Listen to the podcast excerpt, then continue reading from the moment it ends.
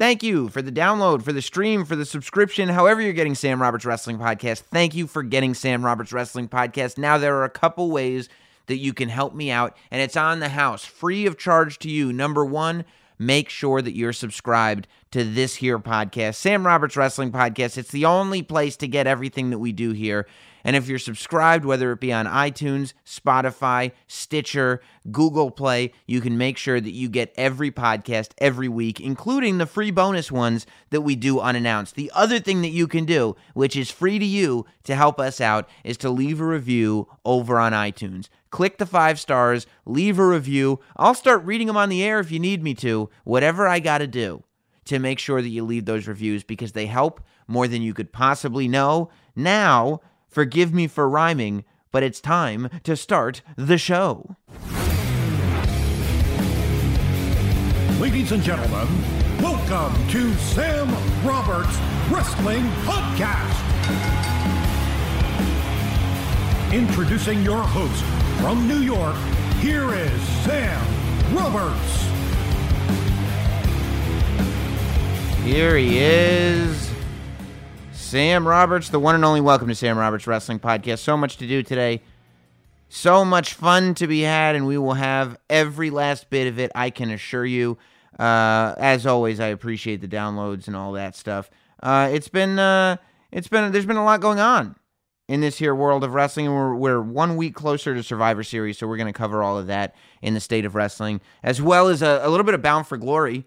I think that's worth talking about, uh, and the feedback. You know, I didn't watch Bound for Glory, but I did watch highlights of it. I read about what was happening, and I've got my criticisms about how it was presented. Because even though I didn't watch it, I'm not going to tackle this. Like, I'm not going to analyze the show so much as I'm going to analyze it as a vehicle to try to get new fans to start watching the product. Because at the end of the day, that's was the purpose of the show, right? Every right now, every big show that Impact Wrestling or TNA or Global Wrestling, whatever they are, every show that they have should be designed not around grabbing new mainstream fans that are watching Walking Dead and now we want to get them to start watching Impact.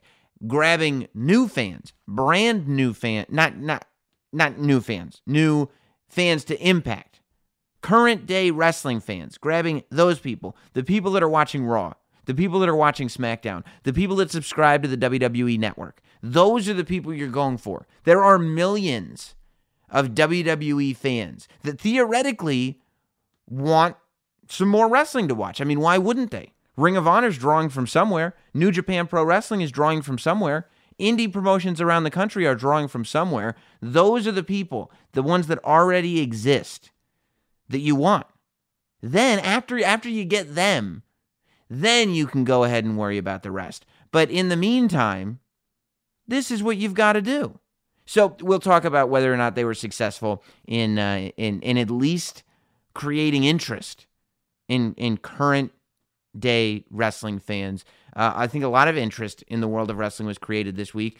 Of course, Jericho and Omega was announced, and we covered that live on Facebook from the Not Sam Studios, which we're in right now.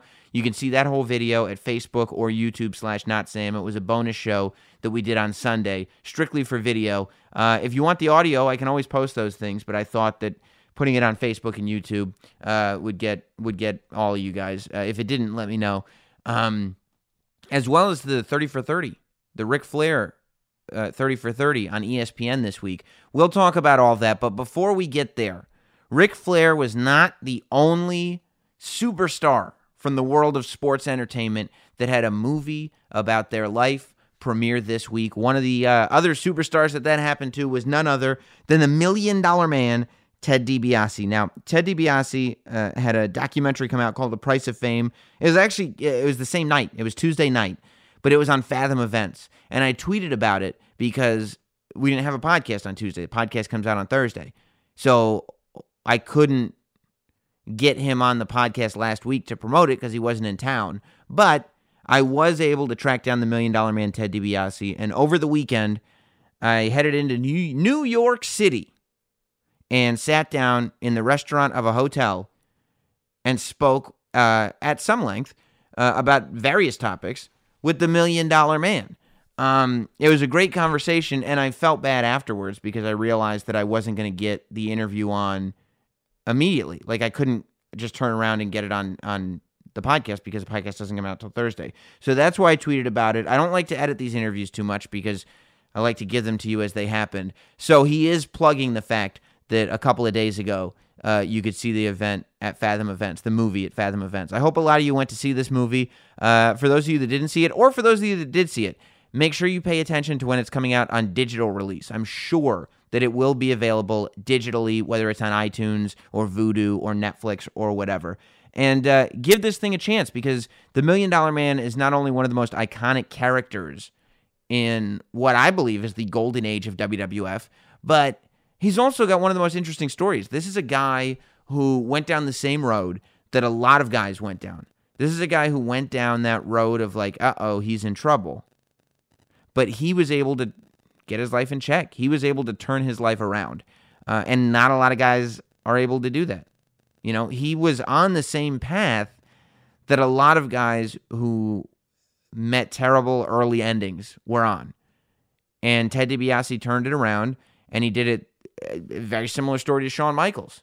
He did it through Christ. And while some of us may not I don't want to say have the same faith because that's kind of negative, but while we may not be the born again Christians that Ted DiBiase and Shawn Michaels are, it's still interesting nonetheless to hear stories of these guys who in any other circumstance would be in a lot of trouble.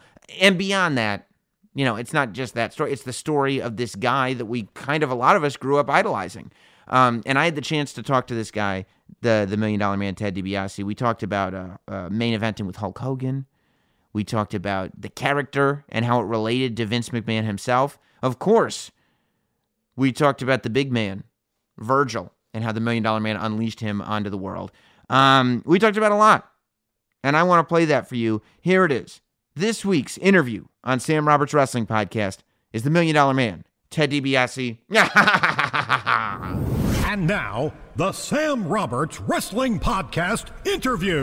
So it's uh, it's film premiere week for the Million Dollar Man, Ted DiBiase. This is uh, this is a big time for you. What's the haps, man?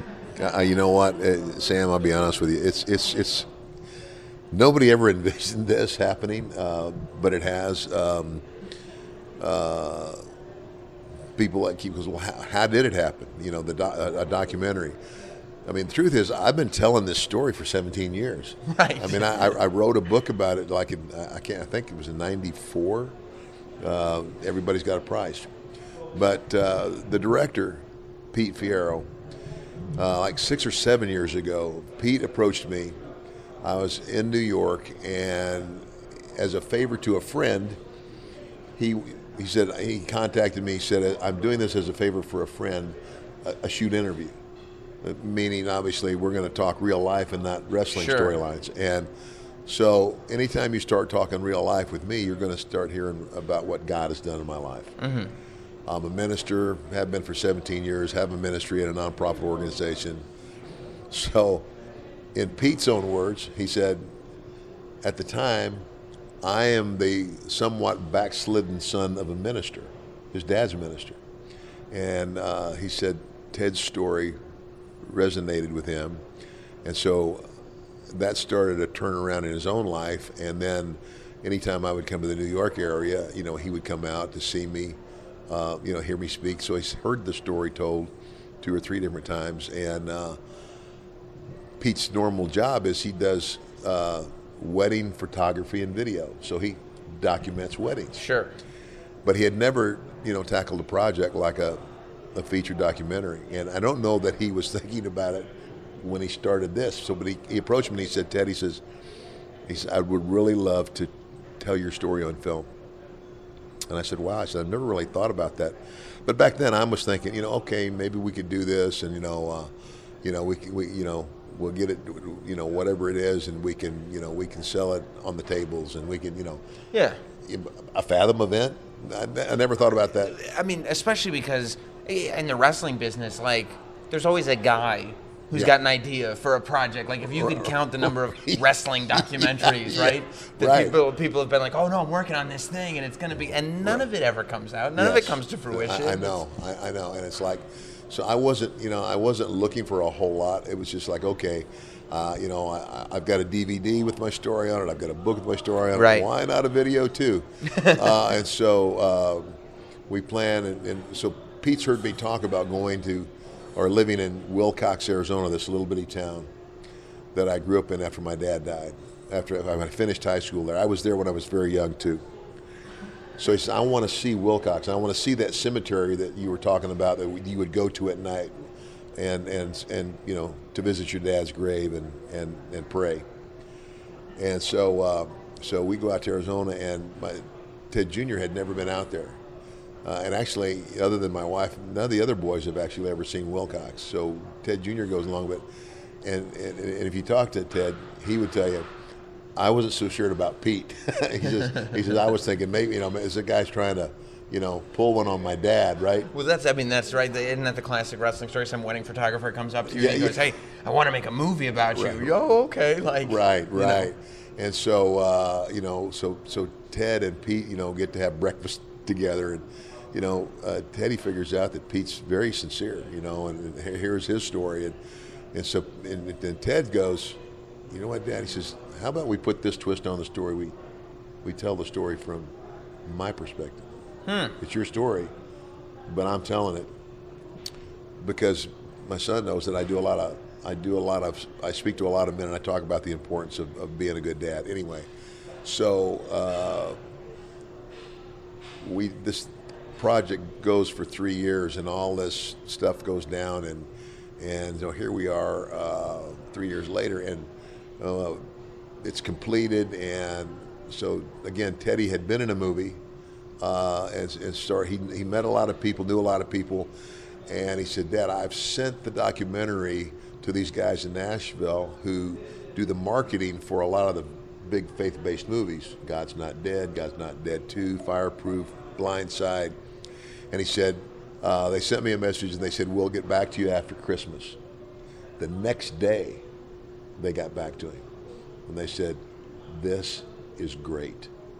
Wow. We want to help you guys get this out. And I went, What? Really? And so I'm like, I'm blown away by that. And so now it's like, so, you know, they start looking for some investors and what have you. And, and uh, uh, that, that whole thing starts to move. And all of a sudden, I, you know, like, Fathom has agreed to put your movie out. I said, you're serious. 650 theaters across the United States. And um, I, I never, I, I, it's like, oh my gosh. I mean, I, I'm, I'm a Christian, I, and I, you know, and I, and I, I call it a God thing. I mean, it's, you know, the whole thing was done. You know, uh, and the reason I tell my story is I want to help people, and uh, you know, I've been answering that question all day. Why? And I said, you know, here's, here's, even if you're not a person of faith, I would think or hope that people can watch this and come away understanding that, you know, security and peace is, is not found in money and wealth and, and things or even fame. All those things will tantalize you for a while, but at the end of the day, they're not they're not going to give you the security. They're not going to give you any lasting peace.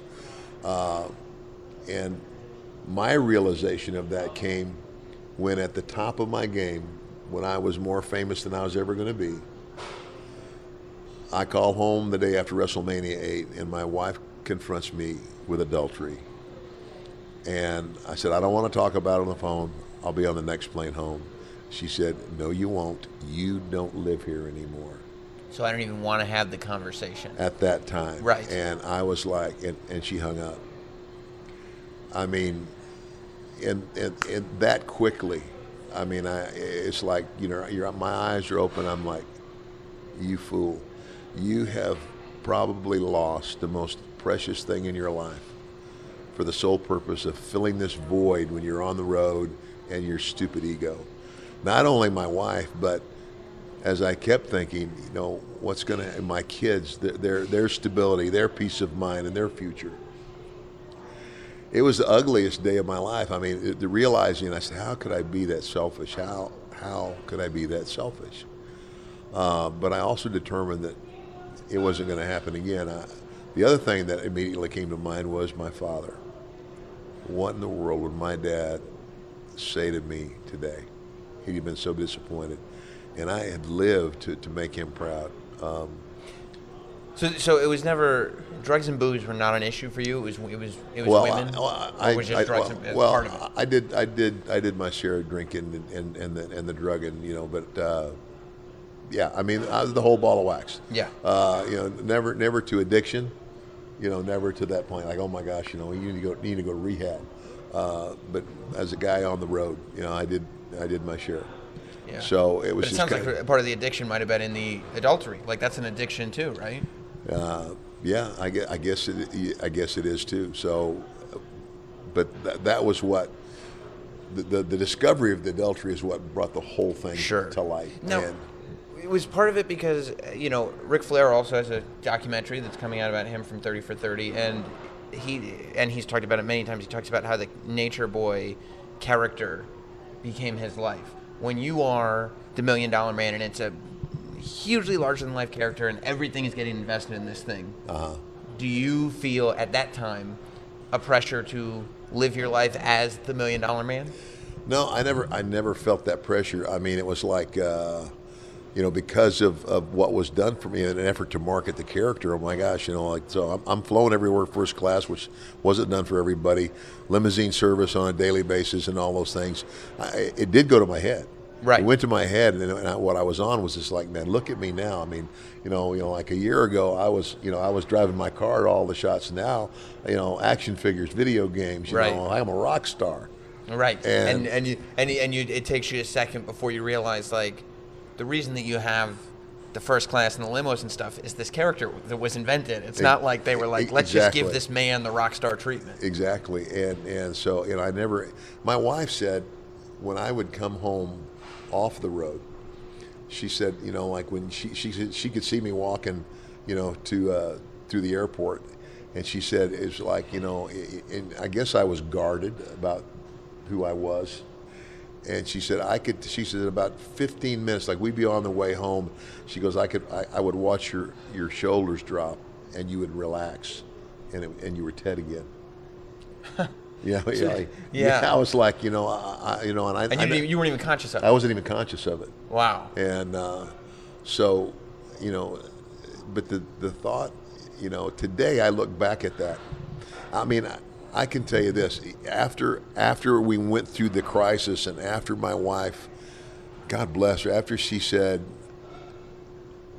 "I'm gonna I'm gonna try to stay," I, I, I believe that you sincerely are sorry, and I want to believe it.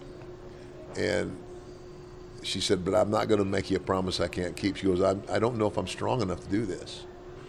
You know, she said, "But I I serve a God of restoration, not divorce, and and I want to give my children the best opportunity as well." Mm-hmm. So, I mean, she was basically saying, "I'm not doing this for you, pal, because you don't deserve it." Right. You know, and and but because she was willing to, I took that and I ran with it, and. Uh, because one of the things she said was, she said, in spite of what you've done to me, you've always been a wonderful father. And so these boys don't know about it. They don't. They don't know anything about this until they're old enough to understand it. And I said, okay. And and so that journey to restoration began immediately. And I, I can I can tell you that I could remember sitting. Uh, I can't remember what city we were in, but I'm in the Marriott Hotel, and I'm I'm sitting in the dining room kind of like we are right now. We're, Yeah. we're in a dining room. But I could look across the lobby into the bar, and I could see the boys. And I remember sitting there and looking across that, that room and going, what was I thinking? you know, I was like, what in the world was I thinking? Yeah. Uh, and uh, you know, one of the interviews that's in the film that I've seen since, because I, you know, a lot of the, a lot of my contemporaries are interviewed. Uh, Shawn Michaels. Shawn Michaels said it well. He says he was talking to my son Ted. He says he says he said Ted. He says he says he says your dad and I we, we don't even identify with that. You know, like it's almost like who was that person? Right. We don't identify with it anymore uh, because of the change in our life. So. Uh, you know, today, today, uh, I can honestly tell you that my wife and I are closer than we've ever been. I mean, uh, Melanie's absolutely my best friend. You know, uh, you know, I, I love the new technology because tonight I'm going to get on my iPhone and I'm not just going to call my wife. I'm going to be able to look at her and- face and FaceTime and and we this was what we do. We start each day, whether we're together or, or I'm, I'm on the road somewhere. Uh, we pray together in the morning. We pray together in the, in the evening most of the time, and uh, that, that's that's the difference today. And so, uh, again, back to what what do I want for people to come away from this with?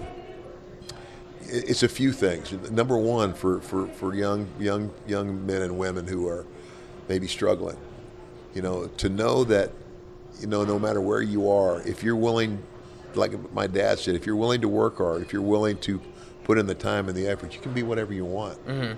You know, but because you're, you know, uh, you know, at the end of the day, you know, you're you're only you know you're only going to uh, value what you earn in life.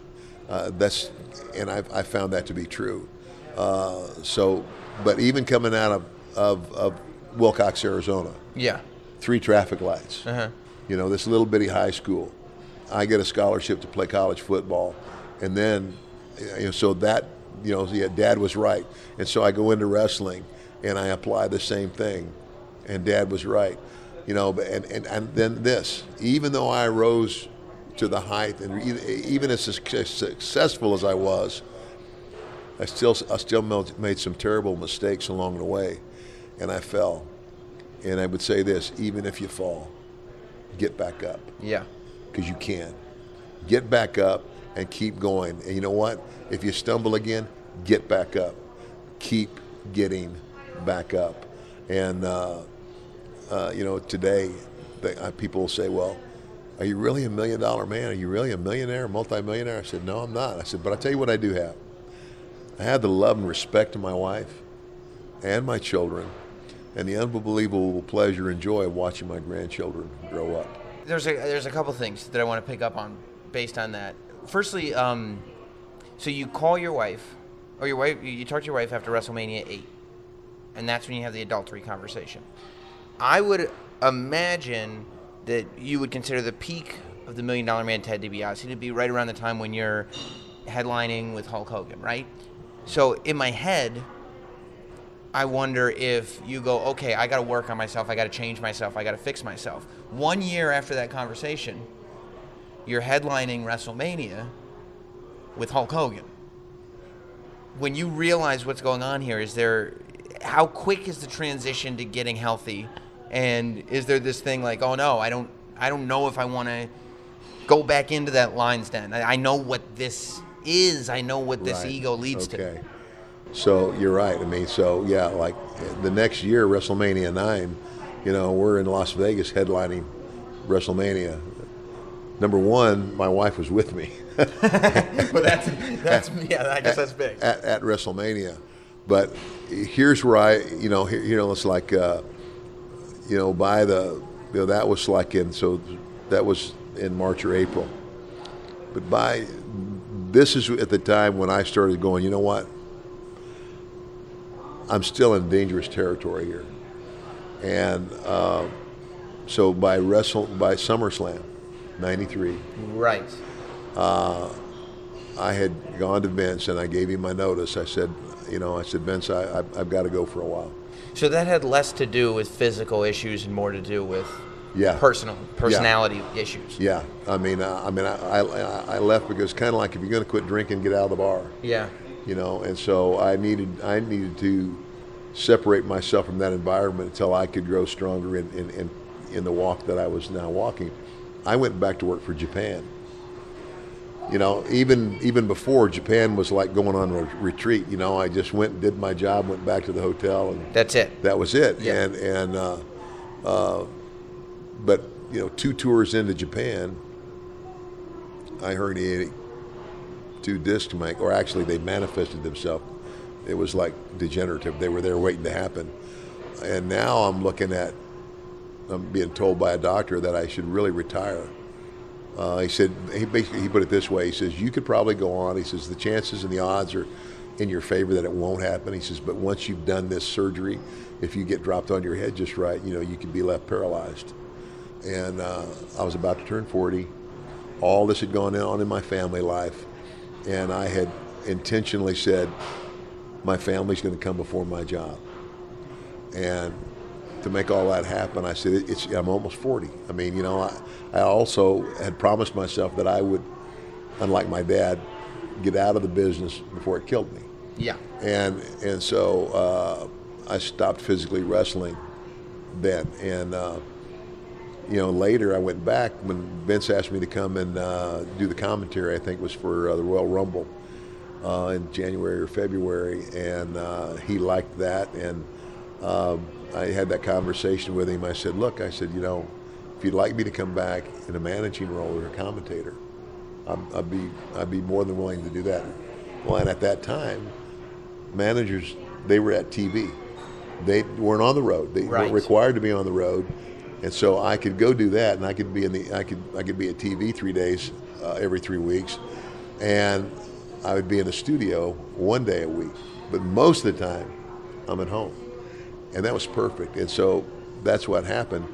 And uh, let's fast forward to when I when I left and went to WCW. Now, you know, since this time, Vince and I have had that conversation, but you know, he decided to put me back on the road with a couple of guys, uh, Sid Vicious, uh, and then a guy named Steve Austin. Right. You know, and it was kind of like to kind of you know help them along and the rub. You know, because I was Just so the people who go to these house shows, even it's not Yeah. tough, but they still see. Right. I know to boo that guy, so I'm going to boo the guy he's with. Right. It's Yeah. kind of you know like the the rub to help elevate him, and uh, of course nobody foresaw you know Steve rising to the heights that he did, uh, but again for me, being on the road was the danger zone. Right. And so I said, look, Vince is a businessman. You know, he's not concerned with my personal life. He's going to put me where he where he thinks I can best serve his company. And so I just I, I put in my letter and uh, and I went to WCW because when I went to WCW, I was doing what I could do. I was doing the commentary, and I was showing up once a week for Nitro. even as a even as a manager in your when you were the you know the million dollar corporation head guy you were still one of the top guys on the show when you go to WCW that's when you know you join the NWO but the NWO is just so much star power. That wasn't your organization. You were just a part. At that point in your life are you happy to be just a part or do you miss the fact that it's not the Ted DiBiase show when No. you're But yeah, but by that time, you know, and by that time, I'll be honest with you, I, I don't care because the other thing is I had started going out and I had started speaking, I see. And that that became like a snowball rolling downhill. The more I went, the more invitations I was getting, and so the you know, before wrestling, it consumed me, and it was, you know, it was like, uh, you know, it, it was, you know, that was all of me. But now, now it wasn't. Now this, this, you know, seeing other people's lives changed and knowing that, you know, I had in some some way been an instrument to help a person get their life changed. And I said, I, I've wrestled in front of eighty thousand people. That's a pretty big thrill. But nothing came close to, you know, uh, and most of the speaking uh, engagements I did then were with teenagers. So I was seeing a lot of teenagers uh, get their lives changed by benefiting from my story. So a lot of guys uh, have trouble letting go, moving on to the next thing, especially at the heights that you were at. Do you think that making this transition and the fact that you actually saved your life by stepping off the pedestal has made it easier for you to, or made it easier for you to transition out of that top heel Hulk Hogan era spotlight and not sit there at home now, kind of woefully missing the fact that there's another top guy? Uh, yeah, I mean, I, I, I really, you know, I didn't have any trouble because people ask me that all the time. Yeah. Don't you miss it? I mean, man, you were one, of, you were the guy, you know, and and you know, it's like I had a 19 year active career, and overall, I was in the industry as a full time participant for 25 years. That's long enough. And you know, and when I transitioned out of this into the ministry, the ministry began to consume me in the in the same way. And so you know, and, and I and I kind of feel for the guys because there's a lot of guys that have a, a real hard time Yeah. making that transition. Absolutely. But I didn't. I didn't. I mean, people ask me all the time, "Don't you? Don't you miss it? Don't you ever just wish you could get back in there again?"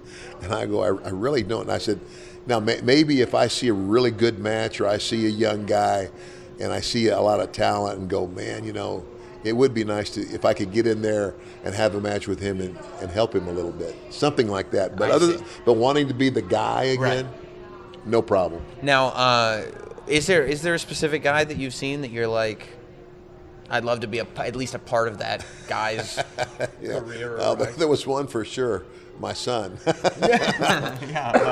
Well, so so you know when you get to when you become the million dollar man, before you're the million dollar man, you're Ted DiBiase, and you're a you're just a, a really good wrestler. You know, you're just you're you're you're a great wrestler. You get to WWF, and at the time, the style that the WWF was doing was very different than the style that other people were doing. The kind of over the top, cartoony characters yeah. were not what people like you, for instance, were used to portraying. Not what wrestlers were used to portraying. Right. When you get there and you see these, uh, you know, kind of ridiculous, over the top but unforgettable vignettes that you're doing, and you're you're wearing a cape.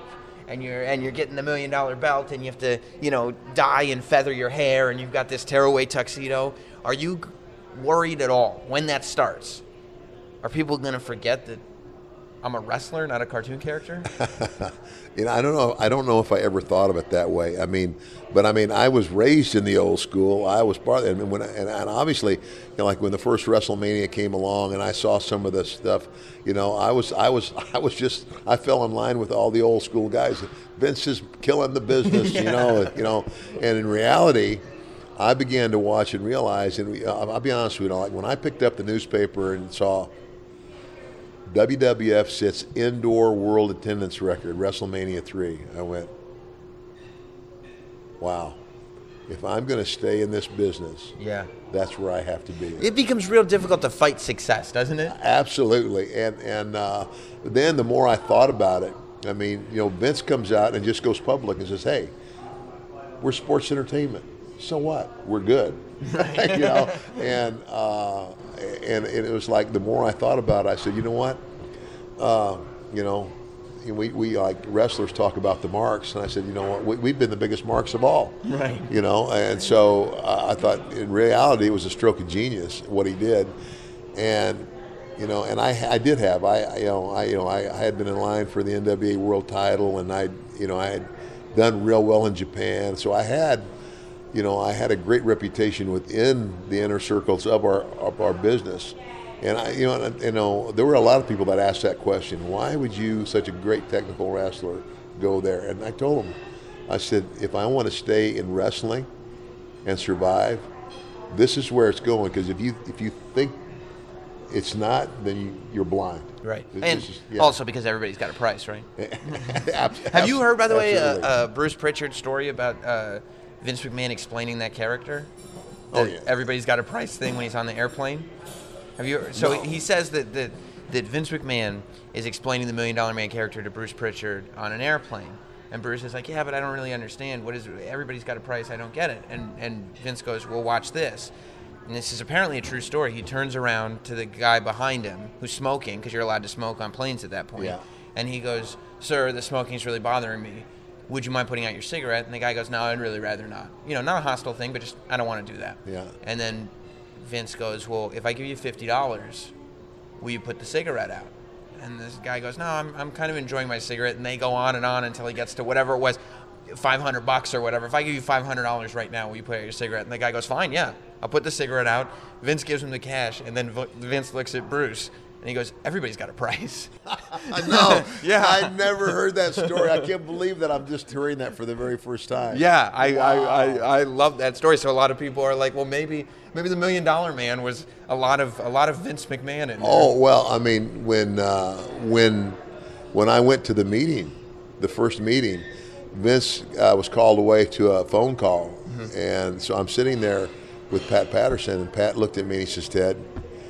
Because you know, here, Vince says, "I've got this tremendous idea. It's never been done before," and he said, "You're perfect. You know, you interview so well. You're a great wrestler. You can do this, but you're going to have to trust me."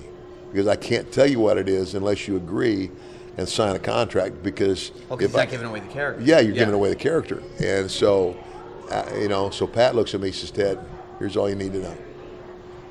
If Vince were going to be a character in his own show, this is who he would be.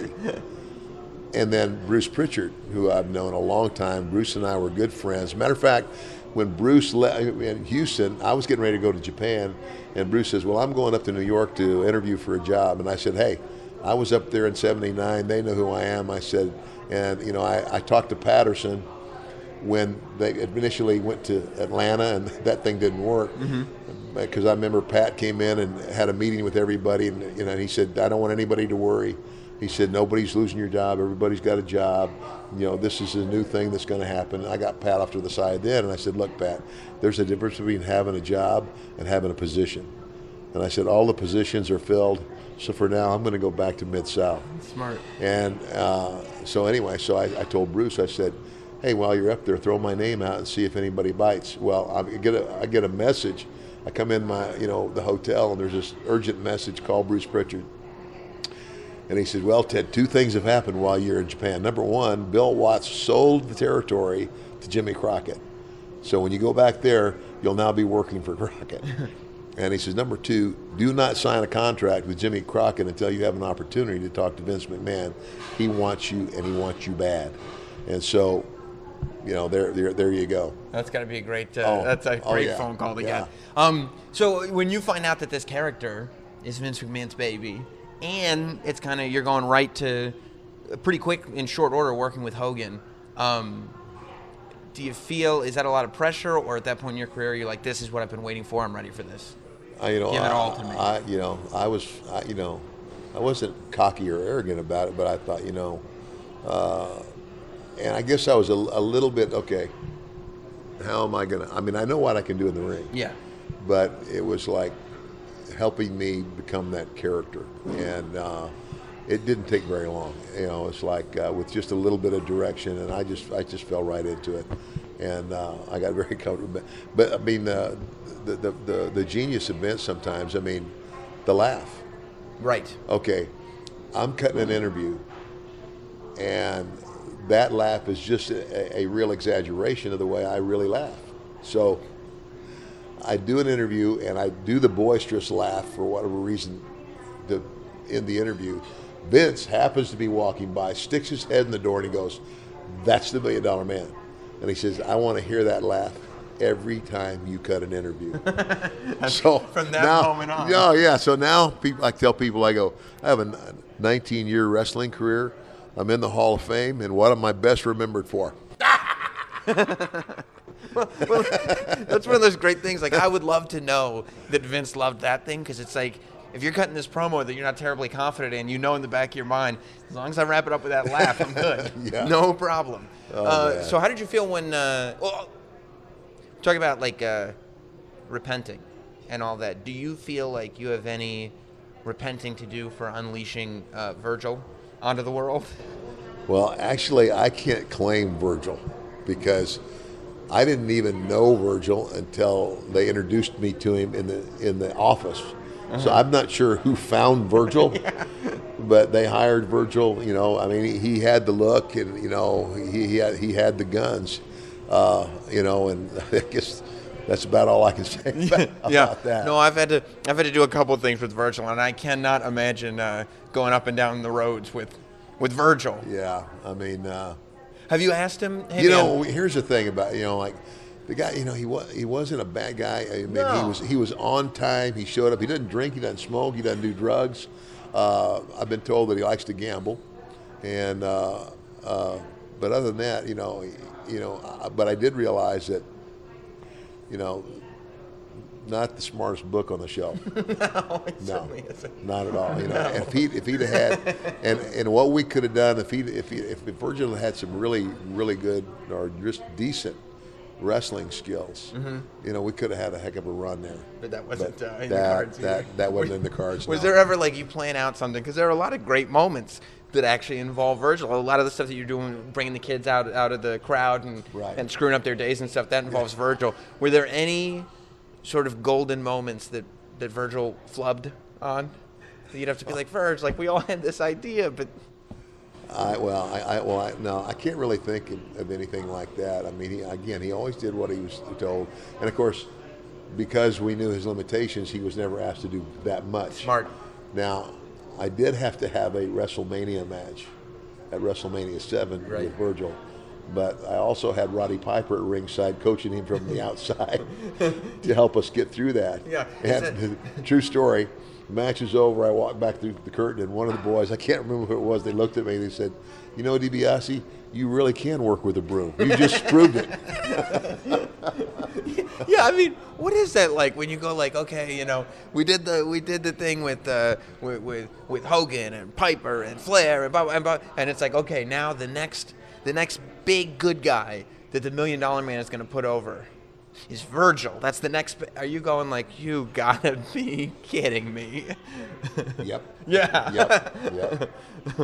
Uh, but I know, I mean, I knew what we did with Virgil would be short-lived anyway. And, and again, I have no, I have no animosity towards Verge. I mean, you know, he just, he just, you know, and you know, it would be great if I could still make appearances with him. But he's done so many just dumb things that make it's like if, if if if now if I allow myself to be seen with him, it makes me look like an idiot. Well, you also you don't have to make appearances with him because he always brings that flag with him that says you're making appearances with him, so it doesn't matter. or or sets up shop in Grand Central Station. He does do that. I have a buddy who uh, you did do an appearance with Virgil once, and you know, uh, my buddy was uh, he was more there to see you than Virgil, which I guess sometimes people.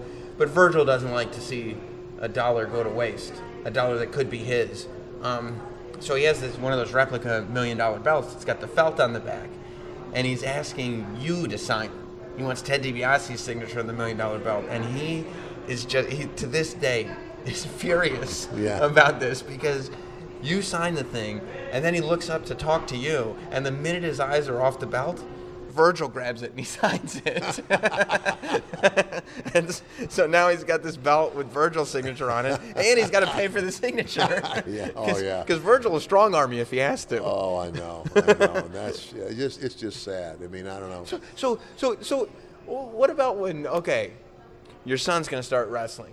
Okay, cool. You know, I can, I can teach him. When you find out, and we're sticking Virgil with him. Are you going, guys? This is, this. I don't know what kind of karma I'm making this up this for. this is great. Number one, I said, you know, my son goes to college, gets a degree in business administration, then tells me he wants to be a wrestler. I almost had a cow.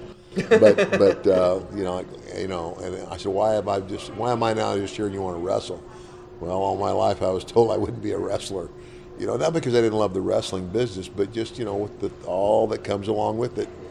Uh, and uh, you know, I mean, you know, you know, son, you know my story. You know, you know what I've been through. But I also realized that if I if I didn't let him go find out for himself, that it might drive a wedge in my relationship with him. And some things you just have to find out on your own. And uh, uh, and he did some. This is this is funny. You know, when I found that they were they were going to, and he he told me that they're going to put Virgil with me. It's very brief, very very short, but they just think you know. I think the idea was they were going they were trying to do a thing whereby he keeps saying his I'm not my dad, but he keeps acting like me, right? And they put the million dollar title and they give him Virgil. Yeah. And so and so the first night Virgil's on TV with him, you know, I'm watching the I'm watching the live show, and uh, it's over. Uh, well, I live in the Central Time Zone, so it's over at 10 o'clock my time. At 10:05, my phone rings, and it's dead. Dead Daddy said, "Dad." How did you put up with this idiot for as long as you did? He's driving me crazy. I just started laughing. I did. Uh, I did a radio thing with him once that I, because I've done I've done a bunch of stuff with him on the air and stuff.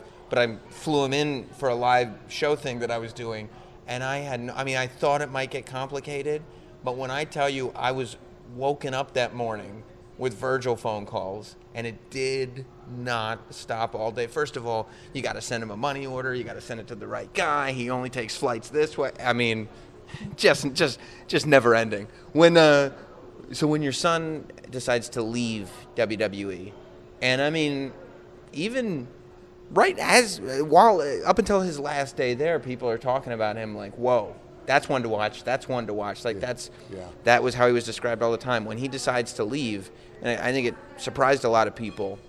Were you like, oh, you know, I'd really, I, I would have liked to have seen you get a title, get get something, or are you going, that's great because you did what I wanted to do, which was escape the business No, before I- it grabs I- you. I was proud of him. I mean, Yeah. he called me, uh, and you know, before, just before, and he said, "Dad, I just wanted you to be aware uh, of something." And he said, "But before I tell you, first thing you got to promise me is you won't, you won't say those words." And I said, "What words might that be?" I told you so. I saw that one coming. and, and so uh, he told me, he said, my contract's about up and they want me to resign. And he said, uh, I'm not going to go back. And I said, really? And he said, uh, yeah. He says, because basically you're right. He said, you know, it is better than when you were there in terms of you know, like four day work week, three days off, uh, more accountability with the drug testing policy and all of that stuff. And he said, but it's still, if you're a star, and I, and I and I told him that I said, my opinion, the only way to be in that business is to be a star.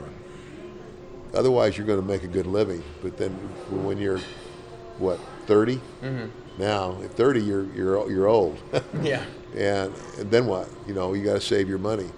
And I said, but in doing that, being a star, and he, he saw, you know, like John Cena. John Cena's a great guy and John Cena's made a lot of money. But you know, John Cena's also been married and divorced one time. Yeah. You know, it cost him a marriage. And I said, you know, it's it's gonna, you know, you're the flag. If you're the, end up the flag bearer for the company, you're gonna be you're gonna be wa- working a lot more than four days a week. And Yeah. and I said because nobody nobody works harder in that company than Vince himself. Mm-hmm. And you know, it's just going to be expected of you. And he, he got that. He understood that. But that's what he also understood. He says, if I do that, you know, it, it's not fair to my wife and it's not fair to my child. And I said, I won't say those words. and I said, but I'm, I'm, I'm glad you figured it out. And I, you know, I totally support you, you know. And, uh, and so he, he, you know, he, he bowed out gracefully and, uh, with uh, I mean I mean if he wanted to go back he probably could but you know he's he's doing really well now. He had a little bit of a I think an identity crisis for a little while. Following that like okay this didn't work. What what am I going to do now?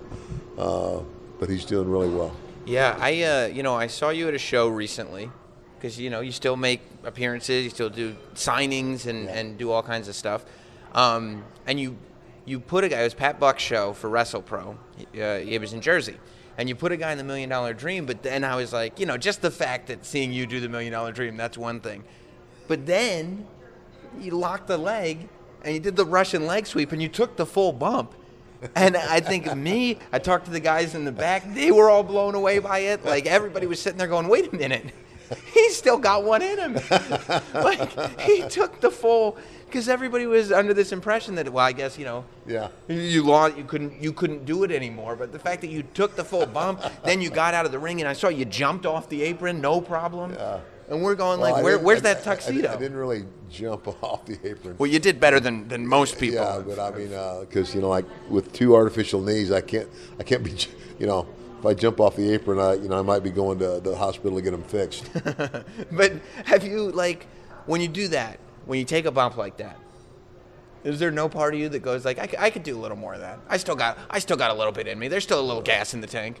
uh, well, yeah, you, yeah, maybe, yeah, a little bit, yeah, right? maybe. It's, kind of like uh, fun. You know, everybody goes, yeah, "Have you ever considered, you know, like one one more match?" You know, I said, "Well, not really, but everybody's got a price." yeah, exactly, exactly. Well, uh, I think everybody uh, needs to make sure that they go see this uh, movie. I was going to say event. It is an event. It's Fathom Events. It's going to be. It's one of those things. Uh, Fathom Events does uh, concerts and all kinds of things like that. It's those uh, uh, one night, two night only theater events.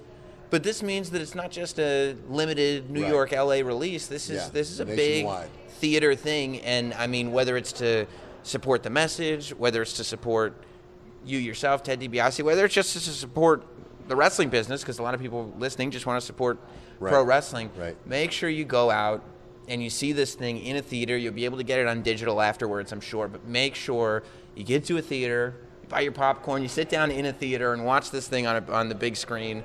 I think it's going to be amazing. Um, and I appreciate the time, man. Uh, I appreciate you ha- uh, having me, and I appreciate you helping us get the word out there. And uh, for fans that are listening, uh, you know, you can go to thepriceoffame.com, uh, or you can go to fathomevents.com, I believe, and I think you enter your zip code, and it'll it'll pull up the uh, the theaters that are in your in your area. Uh, but uh, it's it's Tuesday, November the seventh at 7 p.m. in whatever time zone you're in. So uh, I hope you turn out. And and here's what you can do. You can you can you can do what I'm doing, and you can put your you can put you can Devo the the Ric Flair 3030 because Yeah, it's yeah. it's on later that night. Oh, is it? Or you Yeah, could just you're- go to the movie and run home and see Ric. Yeah. well, it's on TV. Record it. You're fine. You'll see it when you get home. There you go. Cool, man. Well, thanks a lot. You bet. Thanks, Sam. Here is Sam Roberts. Million Dollar Man, Ted DiBiase, everybody. How great was that? I do. It makes me. I feel a little bad for Virgil. You know, I mean, he does it to himself. There's not that much you can get upset about, but it's not the nicest thing in the world. It's it's it's it's not the nicest thing in the world, but still, he does do it to himself. Like I don't know. I don't know who you can get mad at for it. I guess you could get mad at me because I, I made the Lonely Virgil website. That would make some people mad, but uh, I don't think you should because I'm just documenting. I'm a documentarian at the end of the day. I'm the last professional broadcaster. I'm just here to tell the stories that I see. Um, but a great chat with the Million Dollar Man Ted DiBiase. That'll go up on the YouTube channel. The Big Cass interview from last week, uh, which we got an update on when he'll be returning to the ring and what he's been doing. That's up on the YouTube channel now. So uh, all that stuff going on. It's it's it's very very exciting. It's very very very good stuff. Um, and you can check it out at youtube.com slash not sam same place you can check out the chris jericho kenny omega uh, special video that we did on sunday we went live from the Not Sam studio on Facebook on Sunday to talk about the fact that at Wrestle Kingdom 12 this January for New Japan Pro Wrestling in the Tokyo Dome of all places, Kenny Omega and Chris Jericho will go one on one. And you know, there's a lot of there's a lot of lenses to look at this through. There's a lot of angles to look at it from. It's it's a big event in the world of pro wrestling. It's a big to do. Um, I think it's good news for the uh, the business of wrestling. It's good news for wrestlers, um, and and I think it's an exciting match. It's good. It's good for fans. That's who it's best for, for fans. Uh, some people, I, I guess, uh, the Wrestling Observer reported that Chris Jericho was in, he kind of got the ball rolling on this whole thing and was inspired by the build to Conor McGregor and Floyd Mayweather, and he wanted to create that kind of super fight build for pro wrestling, which I can believe. That sounds like something Chris Jericho would want to do, and it's a smart thing to do. To look at that and how well it was done, and to capitalize on it, he should do that. I I would too if I had the ability. Um, I don't, but the difference is that I think that this match will deliver on the level of a of a match. Like we all knew that Floyd Mayweather and Conor McGregor would never deliver on being one of the great boxing fights of all time. It wasn't a bad fight. I think it turned out better than most people thought it would. But I don't think anybody really believed that it was going to be this amazing fight that displayed the sweet science of boxing because Conor McGregor had never been in a professional boxing match before. I think the difference between those two is that Kenny Omega and Chris Jericho are both going to be fighting to have the match of their life, are both going to be fighting to have career defining moments. Kenny Omega, because that's what he does right now. Kenny Omega is supposed to be having the best matches in the industry, right? That's what that's what he's based on. His argument that he doesn't need to be in WWE, that New Japan, uh, there's no reason to leave New Japan, is that he's the best. And so he's now got an opponent that symbolizes everything that is WWE to prove that to. He's now got an opponent that people are going to be saying, okay, If you're the best, then you should be able to beat this guy who was champion of the WWE, right?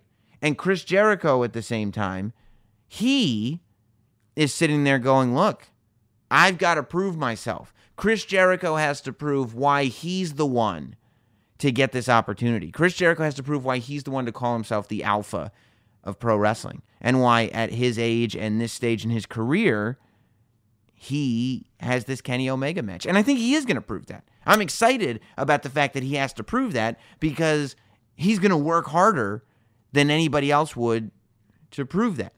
Chris Jericho is not unlike Shawn Michaels. I don't think uh, Shawn Michaels, one of the reasons, and he talked about it on this podcast a couple months back, Shawn wouldn't come back to wrestle because he's not coming back for a payday. If he wrestles another match, it's got to make sense to the Shawn Michaels character, and it's got to be on the level that Shawn Michaels was competing at.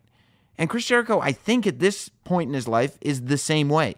This match does make sense with the Chris Jericho character. The Chris Jericho character would go to New Japan to prove that he's the best in the world.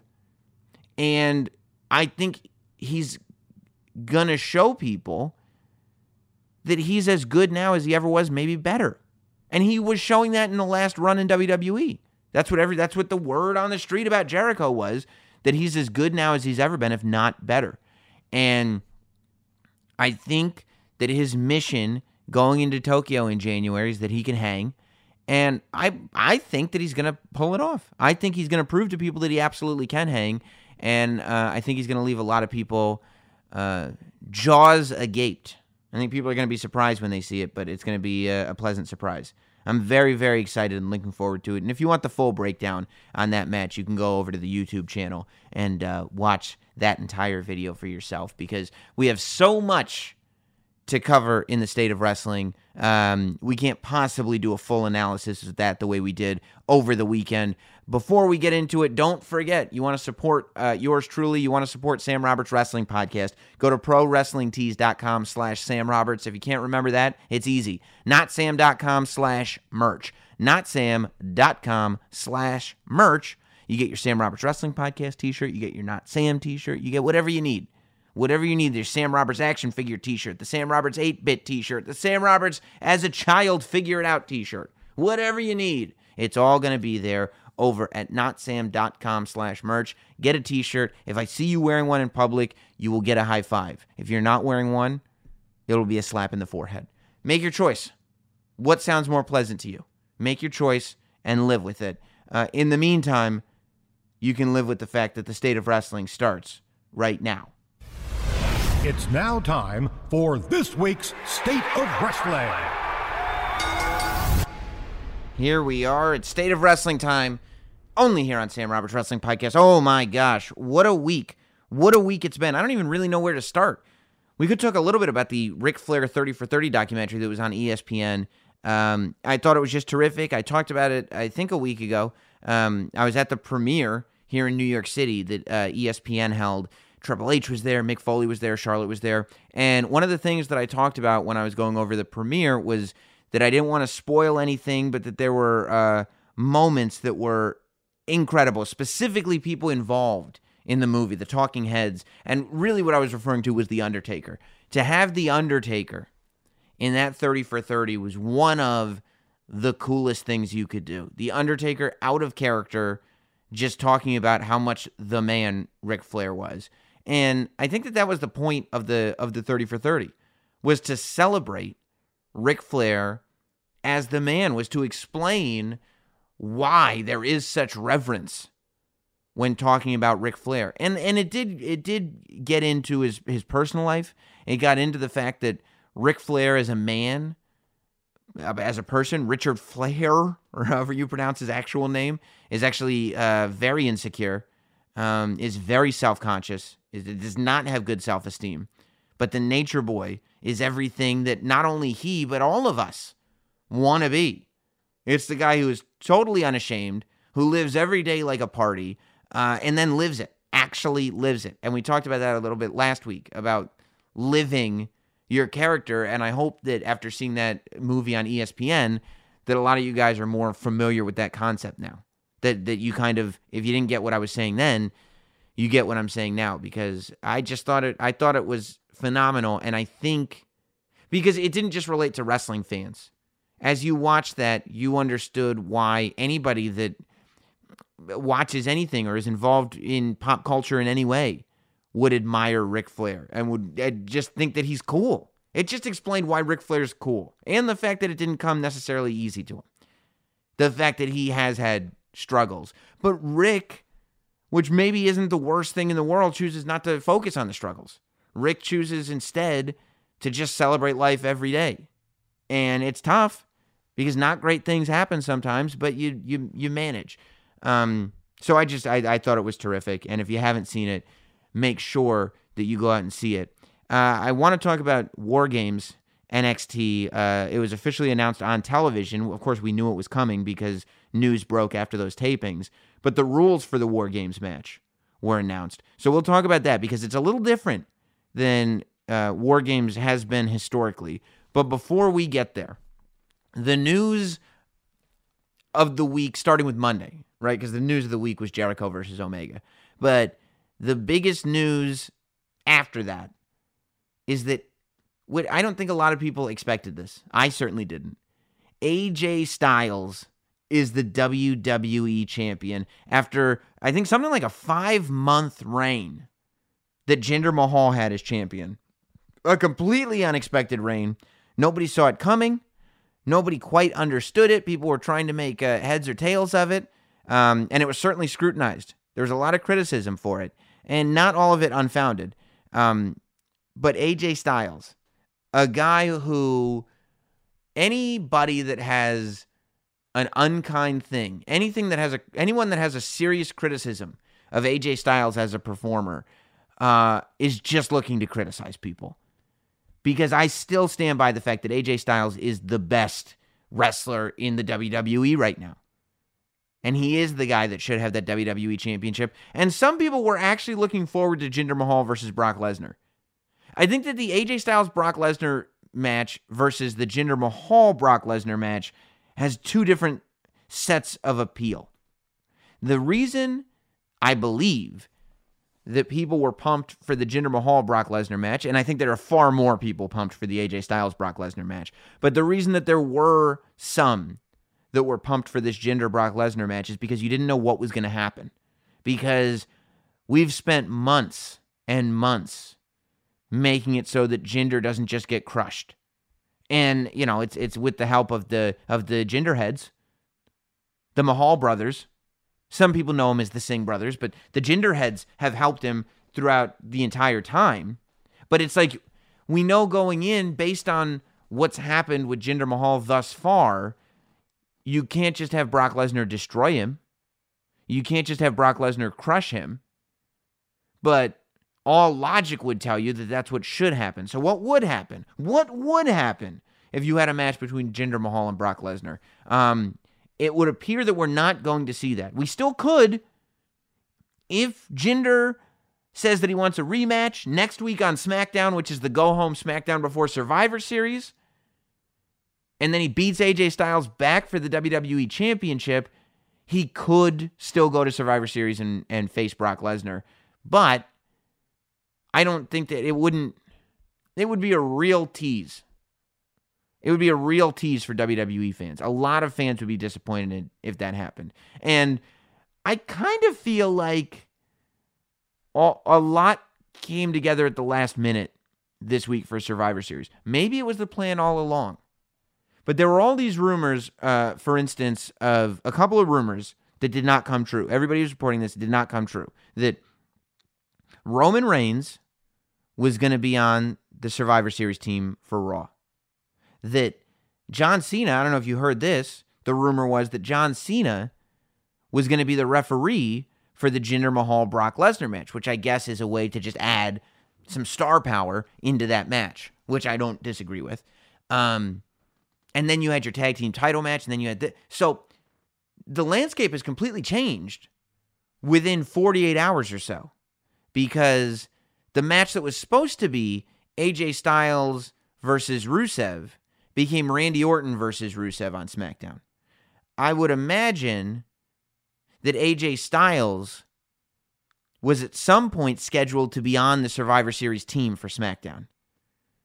And stuff got juggled around and things changed because Rusev ended up losing to Randy Orton, and we still left SmackDown not knowing who the fifth man was going to be on the SmackDown Survivor Series team.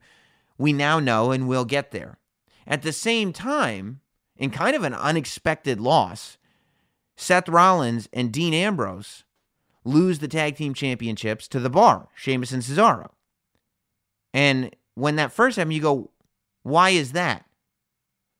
But then when the New Day come out and interfere in their match, it's pretty clear to me that we're going to see a three on three New Day versus Shield match at Survivor Series, which I think is great.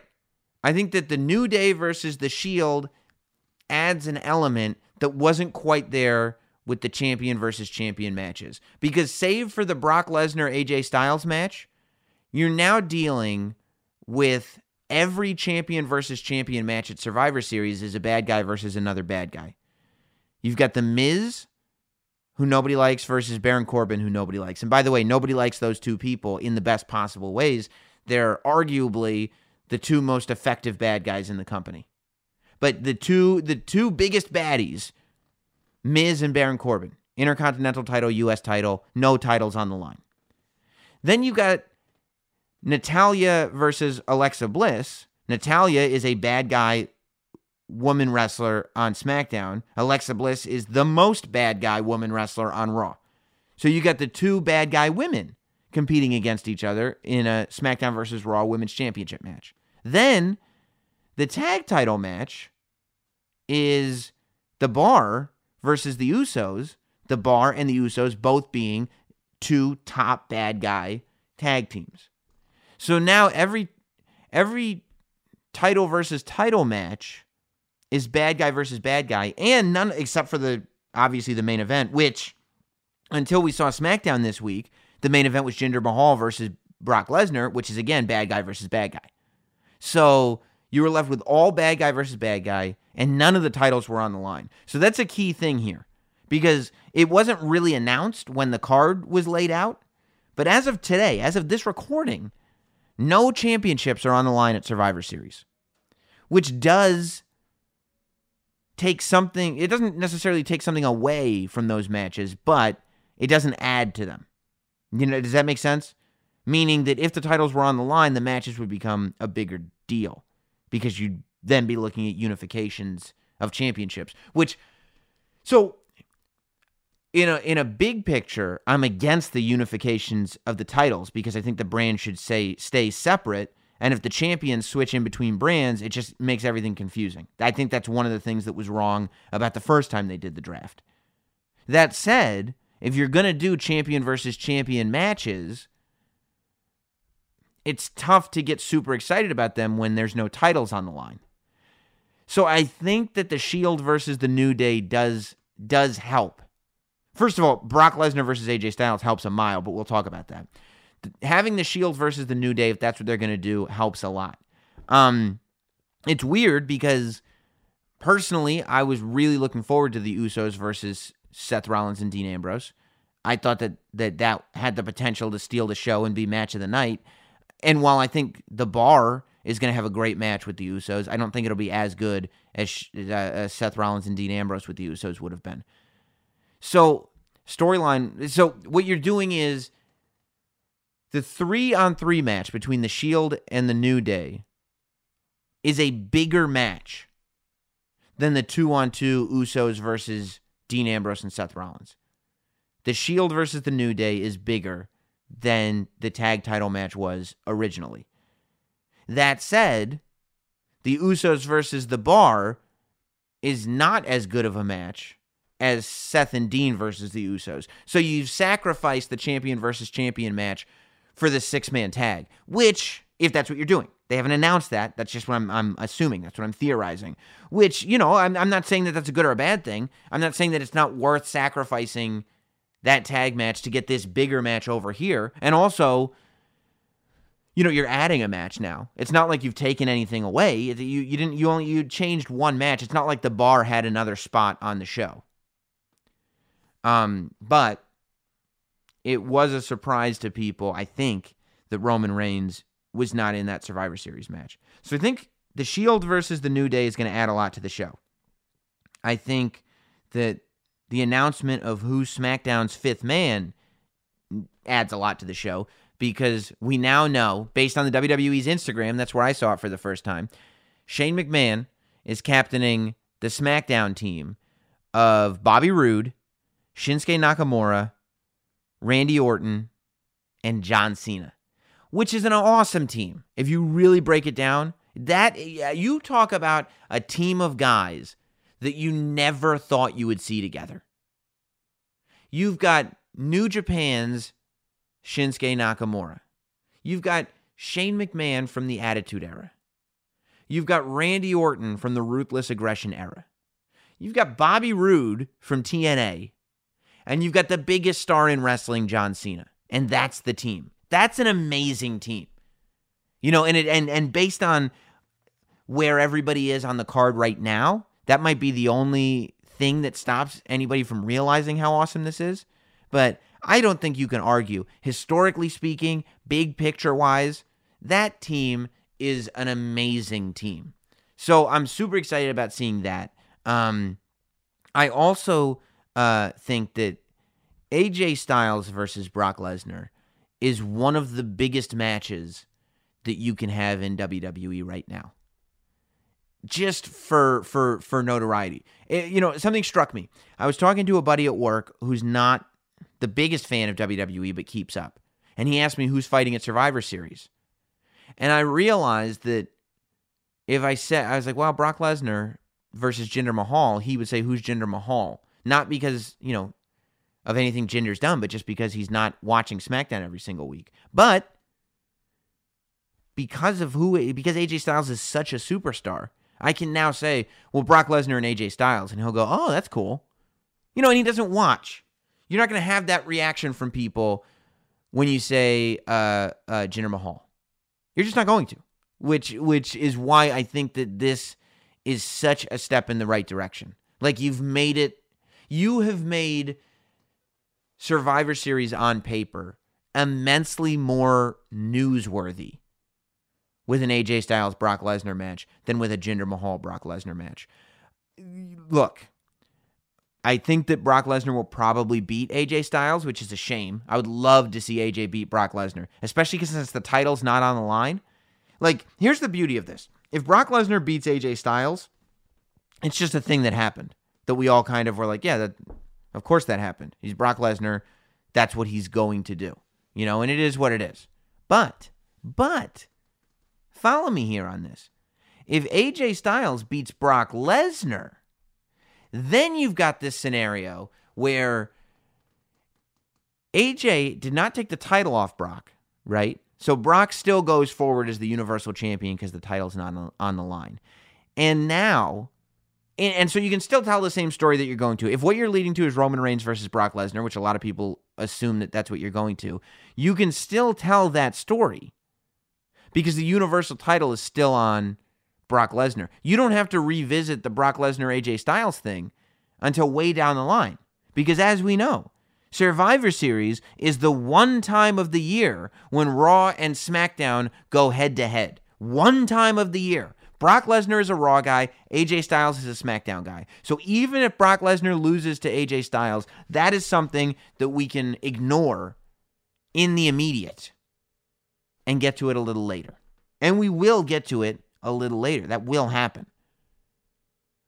But you've now built in a thing where you can have your Roman Reigns and Brock Lesnar story. You can do whatever you're going to do with Brock Lesnar for the rest of the year. Whatever you were planning on doing with Brock Lesnar, still do it. But Whenever that's done, you've now built this this story where AJ Styles at any point, whether it's a week after Survivor Series, whether it's a year after Survivor Series, AJ Styles is now on this teeny tiny short list of people in the modern era.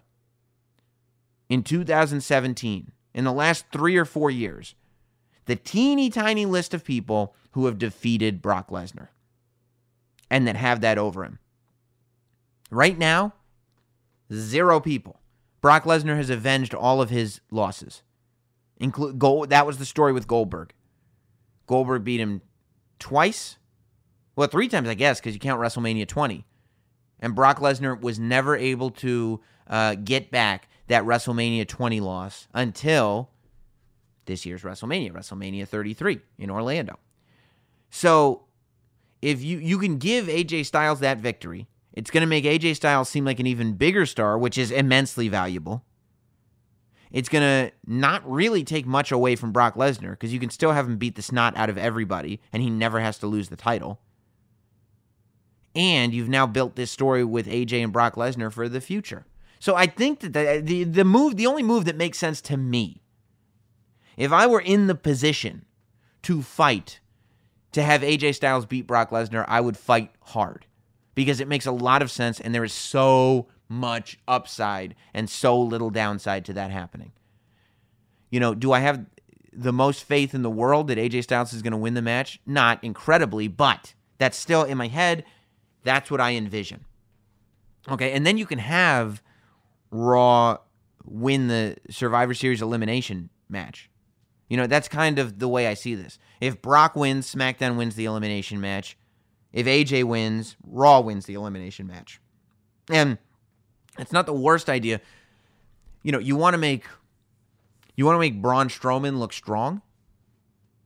What if you have Braun Strowman pin John Cena at Survivor Series?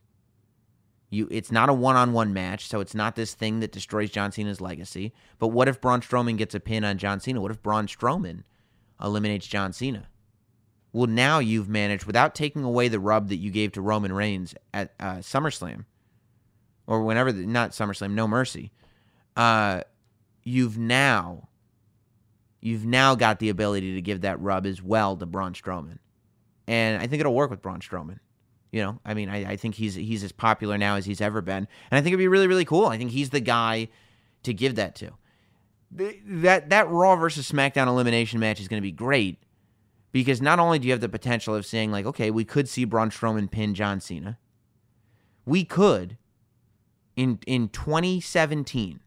Not only could we revisit the classic face to face at King of the Ring between Shane McMahon and Kurt Angle, that brutal match just brutality on brutality on brutality. Not only can we revisit that, but we can also revisit John Cena and Kurt Angle. John Cena and Kurt Angle are going to be on opposing sides. Okay, we can we can go back to a time when John Cena was just a wee babe starting out. You know, that's exciting. That's really exciting. And I'm, I'm I, I think that there's a lot of potential in this uh, in this Survivor Series match. I think the Miz did a good job on Raw of of hyping up Survivor Series. You know, because so much of of what's gone down has been not necessarily about Survivor Series. You know, not about the title matches anyway. Um, and the Miz and Braun Strowman, I mean, the Miz and Baron Corbin have certainly hyped up their match better than any of the other uh, title matches. Have uh, Alexa Bliss and Natty have done a pretty good job have done a pretty good job. But Baron Corbin and The Miz, with their use of social media, which we were talking about on the show last week, thank you, has been really, really good. Uh, really, really good. So let's talk about and, and and my God, if we're talking about who's been awesome in the build up to Survivor Series this year, can we just take a second to say Alicia Fox is the MVP of Raw? Who and Alicia Fox gets ignored a lot because she's not part of the women's revolution, right? She's part of the divas generation. She's she's the one remaining holdout from that divas generation. But as far as the women go, and as far as most of the men go, who is more entertaining than Alicia Fox with that captain's hat on doing the, the, the mouth box? This is your captain, Asuka. You are on the team. Like it's a, a brilliant, brilliant. And Alicia Fox is doing it perfectly. I mean, all praise be to Alicia Fox for what she's been doing on Raw the last two weeks. More people should be talking about her. Some people are, more people should. Because she's just terrific right now. She's just great to watch. Amazing. Amazing. Props to Alicia Fox because it's been great.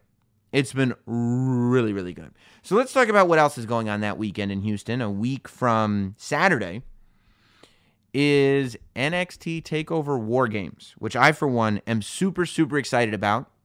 It's the classic War Games format, which you can see, you know, all they're all on the network and stuff.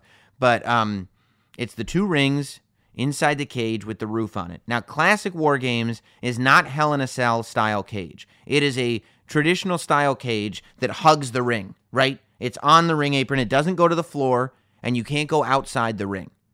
But there is a roof on it. It's like the classic steel cage with a w- classic wire steel cage with the roof on it.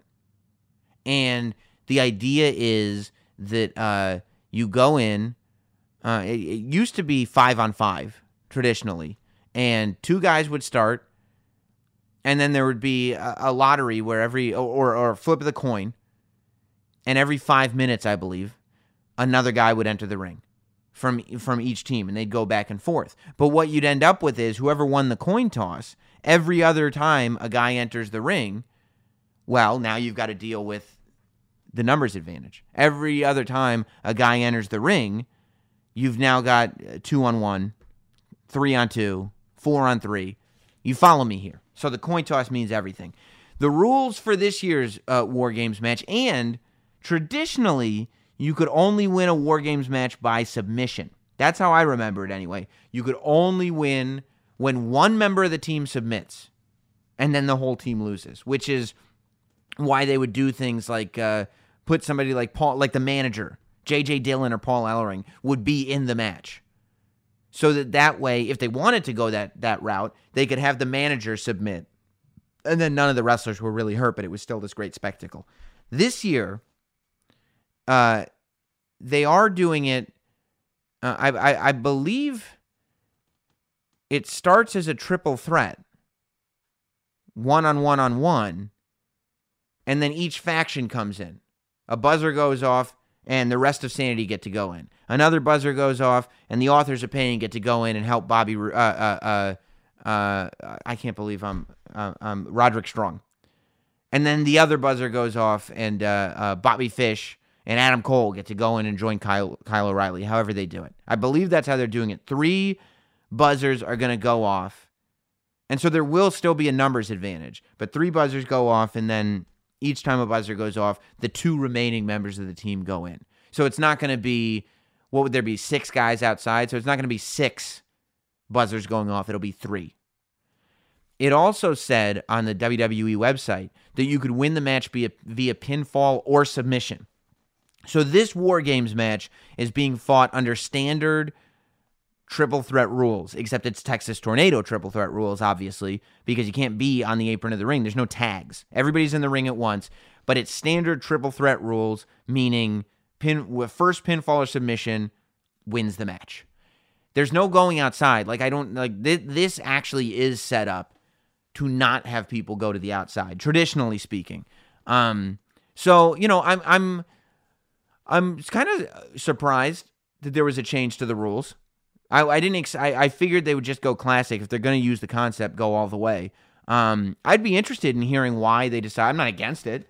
Why they decided to go the more modern route and add the pinfall in and, make it a triple threat instead of a five on five and do the thing where the full team goes in instead of one at a time. You know, I'd be interested in hearing all that. I'm sure there's a strategy behind it.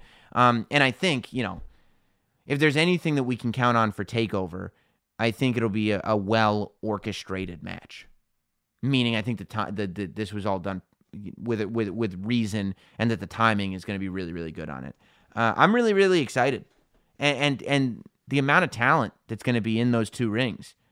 You've got Kyle O'Reilly, Bobby Fish, and Adam Cole versus Roderick Strong and the authors of Pain versus the three members of Sanity. I mean, it's it's going to be awesome to see. I'm interested, you know, because WWE I think has always valued uh, production value more than WCW or the NWA ever did.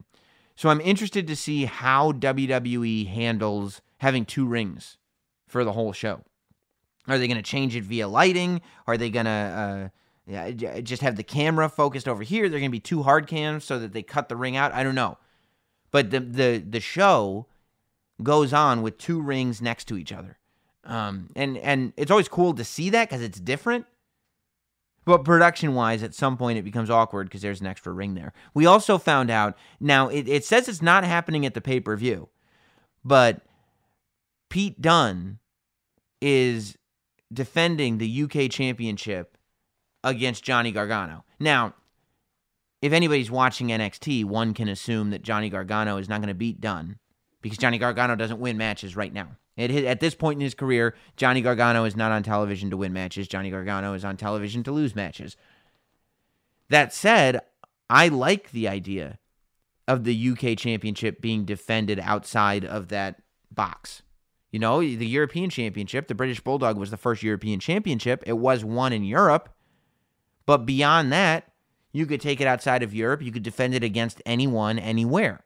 It was just the championship of UK, like there's a championship of the world. The United States championship gets defended anywhere by anyone. Whoever wins it, wins it. So I don't have a problem with the UK championship being defended outside of the region. I think it's kind of cool. I think it broadens uh, broadens the the horizon of it. Based on 205 Live too, you have to wonder if uh, we're going to see some kind of maybe the the UK division versus the 205 division at Survivor Series. I don't know. They haven't announced anything like that, but I wouldn't I wouldn't be shocked. I wouldn't be shocked to see it happening.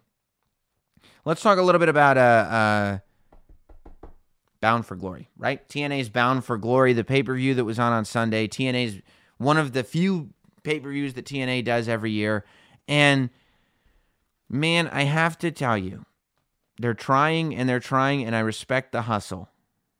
But it's little things, man. They're saying they're not global force wrestling. And to somebody who doesn't follow TNA religiously, right? Which there aren't that many people who follow religiously. You gotta, if you're TNA right now, you have to be focused on finding the casual fans, just the wrestling fans that are like, oh, there's a pay per view on tonight, I'll check that out, and making it so that it's not confusing. Why is the T, you know, and and I guess it just has to do with the name confusion. But TNA's aprons all said GWN on it. The Global Wrestling Network is still the network, the online network that that Impact is selling, as opposed to the Impact Wrestling Network. Why wouldn't you call it the Impact Wrestling Network? Like Impact, Impact, Impact, Impact, Impact. Why do you think in WWE there are no wrestlers, there are only superstars. Why do you think in WWE there is no wrestling, there is only WWE or sports entertainment? It's because WWE, WWE, WWE, WWE, hammer it home. Brand familiarity. Make it so that it is uh, a two year old can know what they're watching. Because right now I'm 34 and I still am not 100% sure what the name of the company is. If it's going to, and I don't care what it is, it can be Impact, it can be Global, it can be TNA. It, I don't care at this point. But there's got to be a name. Now, I was happy with uh, the talent choices that were made. I think that uh, having uh, Sami Callihan come in is a big, big plus. You know, I, Sami Callihan deserves more credit than he gets. I think Sami, I am just a big Sami Callihan fan. I've been a big Sami Callihan fan for a long time. You can go back on these podcasts and you can hear me advocating for him when he was in NXT. And uh, I think Linendoll or whoever was on the podcast just it, he didn't do it for her, um, and that's fine. You know that character was a little weird, and to have a guy playing like a late '90s computer hacker in 2015 or whatever it was is is odd. But regardless, Sami Callihan is an amazing talent, and I'm happy to see him in TNA. But it's like my problem was that the big stories coming out of that are Sami Callihan and Jimmy Jacobs. To me, those are the takeaways from the pay per view. For whatever reason, Impact is convinced that Alberto Del Rio is the horse to get on. That let's make this the Alberto Del Rio show. The takeaway here is that Alberto Del Rio is on Impact. When in reality, we all know that based on the personal issues that Del Rio has had, WWE would not hire Alberto Del Rio in 2017. Will he never be in WWE again? I, you can't say that for sure. I honestly, at this point, wouldn't be surprised if he's never in WWE again. You can't say that for sure, but for the time being, WWE would never want anything to do with that guy. So the idea that he's in TNA is not a big get for TNA. It's almost or Impact. It's almost like well, yeah, where else is he to go? Who else is gonna is gonna take that on? Right? Does that make sense? So you want to feel like when you're watching a superstar making an impact, no pun intended, whether it's a return or a surprise appearance or a debut, whatever it is, you want to feel like the company, especially if it's a small company, like Impact, that's trying to prove themselves to you, which for some reason, after all these years, they still have to. You want to feel like Impact has pulled something off. You want to feel like, well, if that guy's here, here is cool. That's what Ring of Honor does. When Bully Ray showed up, when when when the Broken Hardy showed up, when uh, you know whoever, when the Young Bucks show up from New Japan, it makes it feel when the Bullet Club's in Ring of Honor, Ring of Honor seems cool. Like the Bullet Club could wrestle wherever they want, and they've chosen Ring of Honor. That's not the feeling you get from Alberto Del Rio. And I'm not saying that means don't hire Alberto, Alberto Del Rio. I'm saying that means don't try to make him the headline. Hey, everybody, Alberto Del Rio was on our pay per view. Really? You let him on your pay per view? That's the response that fans have for Del Rio right now. And justifiably so. It is uncomfortable when you've got a guy who was accused of domestic violence to watch him then be physically threatening to a defenseless commentator like Jeremy Borash, it is uncomfortable. There is something viscerally uncomfortable about that.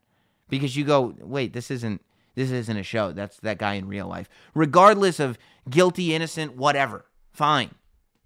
But you're gonna acknowledge you're acknowledging the story. You're acknowledging the news story when he comes to the ring and cuts a promo. It's acknowledged. So if you're gonna acknowledge that news story, you're gonna put it in my head as a viewer. And then to watch him push around Jeremy Borash, you're like, he's he's pushing him around like a like he beats his spouse or something. Like this is uncomfortable to watch. So I thought that was a big misfire as far as TNA goes. Uh, I think signing, getting Jimmy Jacobs to show up is a huge plus. That's awesome. Like that's a get. That's like, oh, that's that controversial guy. He got fired from WWE. And I saw him on Ring of Honor, and he hangs out with the Bullet Club. That guy in 2017 is cool. That's a cool guy, Jimmy Jacobs. I go on social media, and I see people, a couple people, tweeted that Jimmy Jacobs was on the pay per view. But there's no Instagram post from Impact. There's no tweet from Impact. There's no headline, hey, Jimmy Jacobs just showed up in Canada. What the heck is this guy doing here? It's not a news story. Look at the social media. Look at look at Impact's social media while the pay-per-view is on. Jimmy Jacobs is not a story. Josh Matthews, he acknowledged it. He made a comment. He did his job. He goes, "Oh, I'm going to try to get a selfie as Jimmy Jacobs is walking away." Exactly. That's exactly what J- J- Josh Matthews should be doing. Acknowledge the fact that this is a controversial figure in pro wrestling, and he's here in TNA to mix things up. But apparently it's a non story because it wasn't reported anywhere on TNA's social media. When a company isn't using their social media, I don't know, I don't know how you can even talk about whether the wrestlers themselves are going to do it. So, you know, I thought that there were there were some great moments on the show. There were some great matches. Yeah, I, I Eli Drake versus Johnny Mundo or whoever, Johnny Nitro, Johnny Impact, uh, John Morrison versus Eli Drake. Great main event. Great title match. Schma's ending is like, what, what are we doing this for? What the heck are we doing this for? You know? So it's it, it kind of it just leaves you with a bad taste in your mouth, especially with a guy that you're not sure that you like. Even if you support Del Rio, you're not sure if you do, right? Well, he hasn't been found guilty, so I think I support him, but I'm not 100%. I'm not 100% sure, and that's just not a vibe that you want in TNA. All right, there's your state of wrestling this week. I appreciate all of you for joining me uh, as I always do. You're great, great people. Don't forget to subscribe to the podcast, get yourself a t shirt, and we'll see you next week right here on Sam Roberts Wrestling Podcast. Thanks for listening. Thanks for listening. Follow at Not Sam on Twitter. Instagram, Facebook, and YouTube. And subscribe for free to listen every week to Sam Roberts Wrestling Podcast.